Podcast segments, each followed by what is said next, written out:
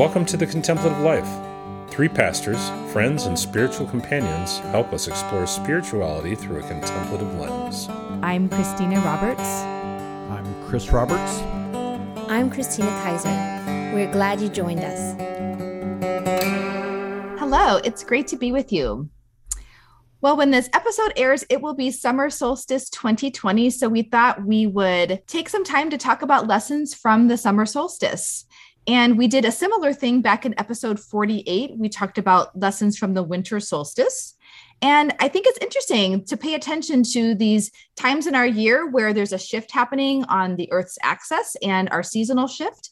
Uh, with the winter solstice episode, I think we talked a lot about kind of darkness and those types of wintering months. And now, summer solstice, at least in our hemisphere, being the lighter days in summer. So I'd love to kick off the conversation today. And what are some things that strike us about the summer solstice that we'd like to dialogue about? I had to do a little research in order to talk about solstices because I did not grow up with them, but I am aware that a lot of people, it's like part of their traditions and rituals and celebrations and stuff. So, uh, one place what I was reading, they said in earlier times, the summer solstice marked the beginning of the season that contains the utmost bounty, abundance, and beauty. And our ancestors spent the entirety of spring cultivating the land and restocking themselves with food, which makes sense, right? The planting season. So by the time the summer solstice took place, they were finally able to rest and relish a period of comfortable ease, which also makes sense before the harvest. And so I, I read that and I thought, oh, sure, right? Like we come to this point and my husband and I have been talking because last year we worked really hard through the summer getting things together. And I said, this year, no, mow the lawn fine, but I want things set. I want to be able to sit down and listen to the birds and feel the breeze and enjoy the actual experience of summer, not just work because it's the warm months.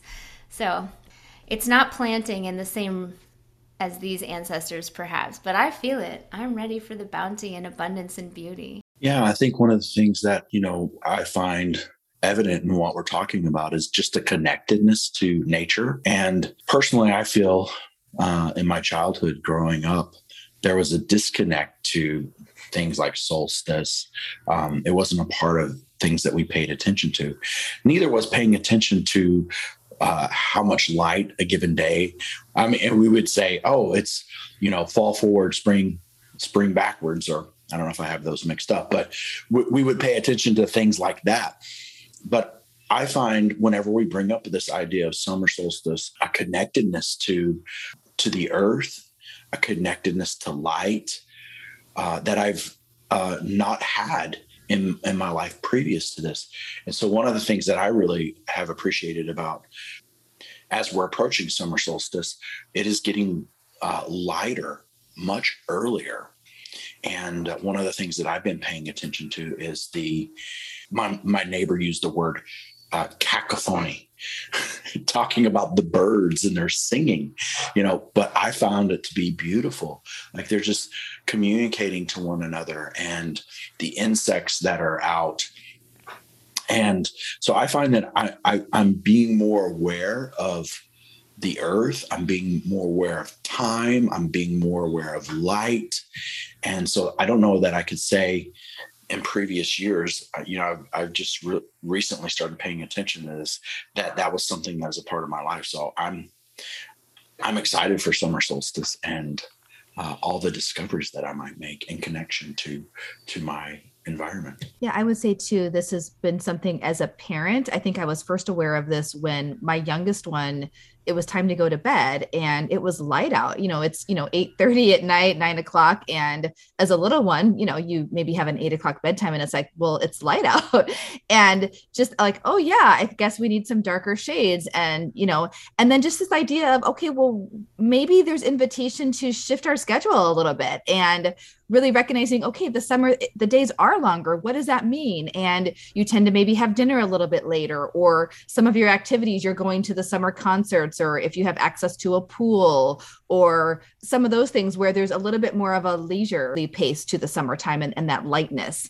And so I think that that's kind of the first part of my awareness where I think now I actually pay attention like when is the summer solstice? It's the, the longest day of the year. How are we going to be outside if possible to celebrate that? And pre-pandemic we were part of a like a picnic thing that was happening. And so this year on the calendar we have something scheduled as well because i really want to be outside with other people celebrating the beauty of this day and the mark of a new season and this recognition that we enjoy light we soak up light light is good and lots of light is good. Because a lot of times i think even you know in day to day the news we tend to focus on negative news or what's bad in the world etc and that is real and i don't want to be naive to that. But gosh there's so much light there's so much goodness there's so much hope and love. And i think it's it's important to to pause and to pay attention to that whether it be literally or symbolically and that celebration of all of this aliveness you know I mean, a lot of people don't like fall. Fall is absolutely my favorite because of the color. But of course a lot of people don't like it because they're already anticipating what's coming.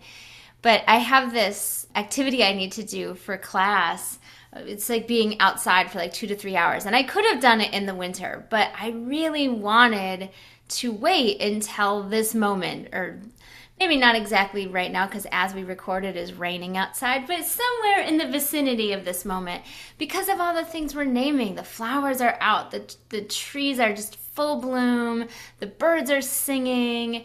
There's like so much aliveness. It's everywhere you look. And I was in a, a workshop with somebody recently, and we were looking to pay attention to life and ways uh, that maybe we're not accustomed to in our culture here in America.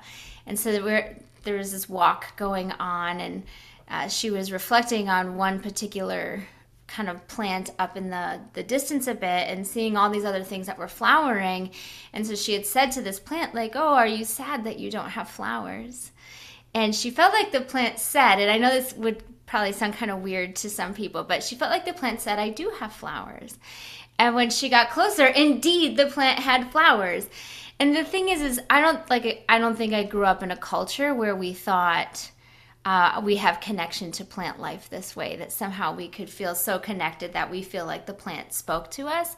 And yet, as I am aging, I want to know more about that. You know, this has not been my story. I don't know much about it, but I do want to know more about it. And Christina, I want to lift up something that you just said that, you know, uh, how fall is your favorite season, but people often don't like that because they're anticipating what's coming next. And I think that is often our story where rather than savoring and appreciating the present moments, we're anticipating what's next. And I think even this idea of light, there are times in our life where there's just a lot of light going on. Things are going well in multiple areas of our life. And often when that happens, rather than accepting it with gratitude and really going deep with it, immediately we think, okay, what's around the corner? What's going to happen? What's next that's going to sabotage this light that I'm feeling? Where I think the solstice is saying, no, there is this big, large container of light right now. It is good take it in. And so I, I appreciate you kind of naming that because I think psychologically we tend to do that as humans. Yeah, and I think something that I've been trying to be aware of.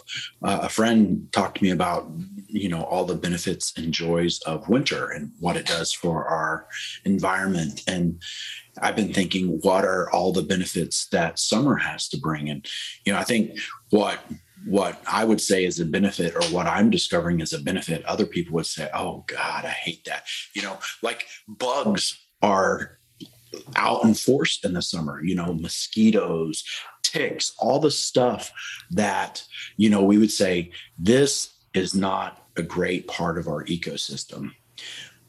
And I think that just speaks to how knowledgeable we are of our ecosystem. Like they provide food for all kinds of life, for the birds, for everything that is around us. And so I find that uh, I was listening to someone talk about the ways that our world is changing. And you can really see the ways that our world is changing during the summertime. Summer solstice is what we're talking about today. But one of the, the the noticings that he had was whenever he was a kid and they would go on vacation, they would go across the country and they would have to stop every hour or two hours to clean their windshield because of all the bugs that would collect and gather on their windshield.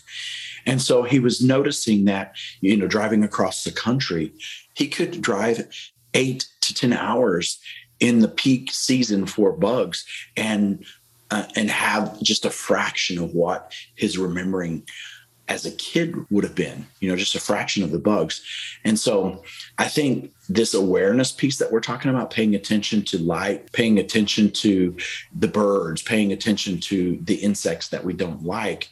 Um, I think if we could notice and if we could turn our awareness to our environment, I think we're going to have some opportunities to maybe reclaim some of the things that might be diminishing in our society in, in our culture. And so that's what comes up for me. And i think that's important to name these aspects of of the nature that are are uncomfortable for us. I'm, I'm, thinking of a friend who lives in Alaska, and there's extreme light, like too much light for too much of the year, and so and, and the same with darkness. But we're talking about light now, and so interrupting the sleep because if it's bright out, you're not getting the sleep you need, and so he really had to adapt with eye eye shades and shades in the curtains, all these different blackout things to sleep because otherwise you're just up all hours of the night that your circadian rhythms are messed up. So there is you know i think that that is a, a, hard a hard thing that we have to think about as well. But even you naming the bugs of course that's something that i don't enjoy about being outside in the summer if it's sticky hot mosquitoes but I was recently at an eco spirituality kids uh, thing, Kids on the Prairie here locally. And this local ecologist, she was taking some water out from the lake and inviting us with a magnifying glass to look at all the bugs and the species in the water.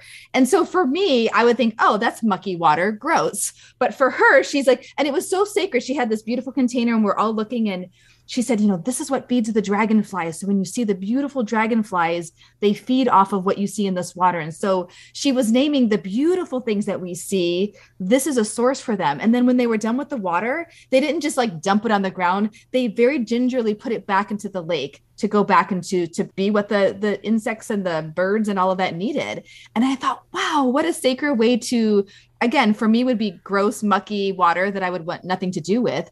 She saw the beauty in that. And so i appreciate too again winter and summer solstice. I, I don't want summer all year long. Um, you know barbara brown taylor talks about sunny christianity and how in a lot of our faith traditions we only want to talk about praise God, God is good. You know, we, we can't talk about anything hard or anything challenging. And I think that's off kiltered as well. Um, so anyway, just kind of having that balance that, that you're describing, Chris, of these things that would feel a little bit uncomfortable, they're part of that as well. And it matters. Yeah. And I think, you know, naming some of the uncomfortableness is important. Um, if you don't name it, then you can't you can't deal with it. And so for me, I, you know, I love Wisconsin. I keep moving further and further north. For those of you listening that don't know, I grew up in Texas, and Texas is super hot. And one of the things that you know I'm trying to pay pay attention to is you know what does the how do I how do I continue to enjoy all the good stuff and have a positive attitude in you know in scorching heat. You know how do i continue to get outdoors? How do i continue to put layers on and deal with the uncomfortableness uncomfortableness of being hot? And i think sometimes that's exactly what we need to do in life is embrace sort of these these difficult things in order to get the beautiful. And so that's something that i'm trying to pay attention to uh, heat is uncomfortable for me.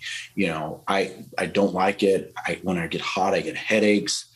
But there's so many things to discover, even in the uncomfortableness of, of, of summer summer weather. I feel like both the things that you're naming are they're like things to really sit with. What does it mean to look at something that you think is so yucky and then be like, oh, it's nourishing. And somehow this nourishment, it's all a part of us whew, so deep. Um, and also like what does it mean to be uncomfortable and but not unhappy in in a way, right? So to kind of embrace all of these aspects of who we are because they pass and this it all fits into the things that we are talking about all the time like ooh this is hot and humid and it passes, it moves on. And if you move just a little bit farther north, it passes faster, just to say. Like we have less 90 degree weather than you do. So I have the added benefit of where I live now is how many days have been 80 and breezy or like 85 and breezy. And um, it's different. Just little dips in where you live can make a big switch in that. But of course, in exchange for that, you get the freezing cold. So you have to take the whole package, is the deal. what a nice plug to uh, invite us to, to be closer to where you're at, Christina. That's right. anytime, anytime. Thanks for a fun conversation around the summer solstice, and we hope our listeners enjoy this beautiful day.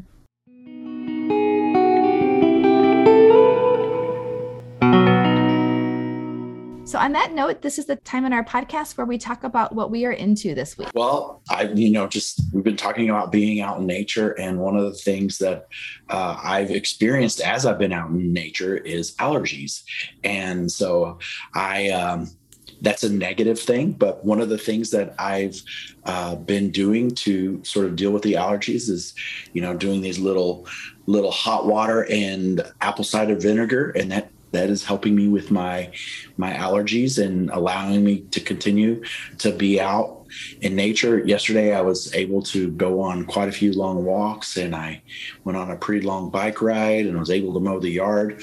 And instead of like feeling worse today for being outside you know so i i, I actually feel better than i did yesterday. And i think it's because of things that you know that that help us that are natural, like apple cider vinegar. So I'm into home remedies.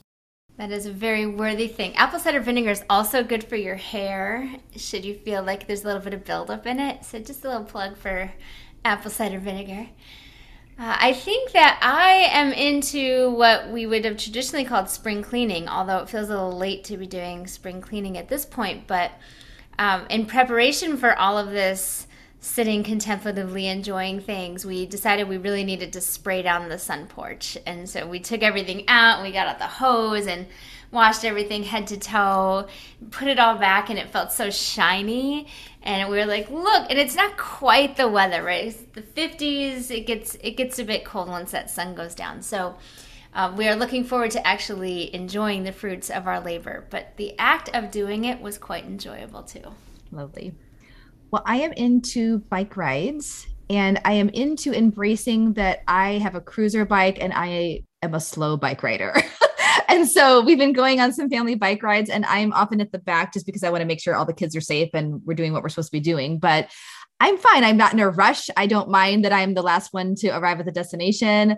I listen to my podcast, and it's kind of fun when I'm thinking about different things that strike you in a podcast. It's like, oh, yeah, I was by this particular part of the path, and I remember this part of the podcast really struck me. So, even connecting parts of the bike path with different podcasts that I'm listening to and kind of having an integration there. So, I am very much into the enjoyment of bike rides. Well, thank you so much for joining us today. If you enjoy listening to the podcast, we would love it if you could leave a rating or a review. It really helps other people to find us. And so you can go to iTunes, and we would really appreciate any of that. Um, also, you can feel free to reach out to us at info at thecontemplativelife.net. Let us know any questions you have, topics that you'd love to see us explore on the podcast. Thanks for joining us. And until next time, make it a great week.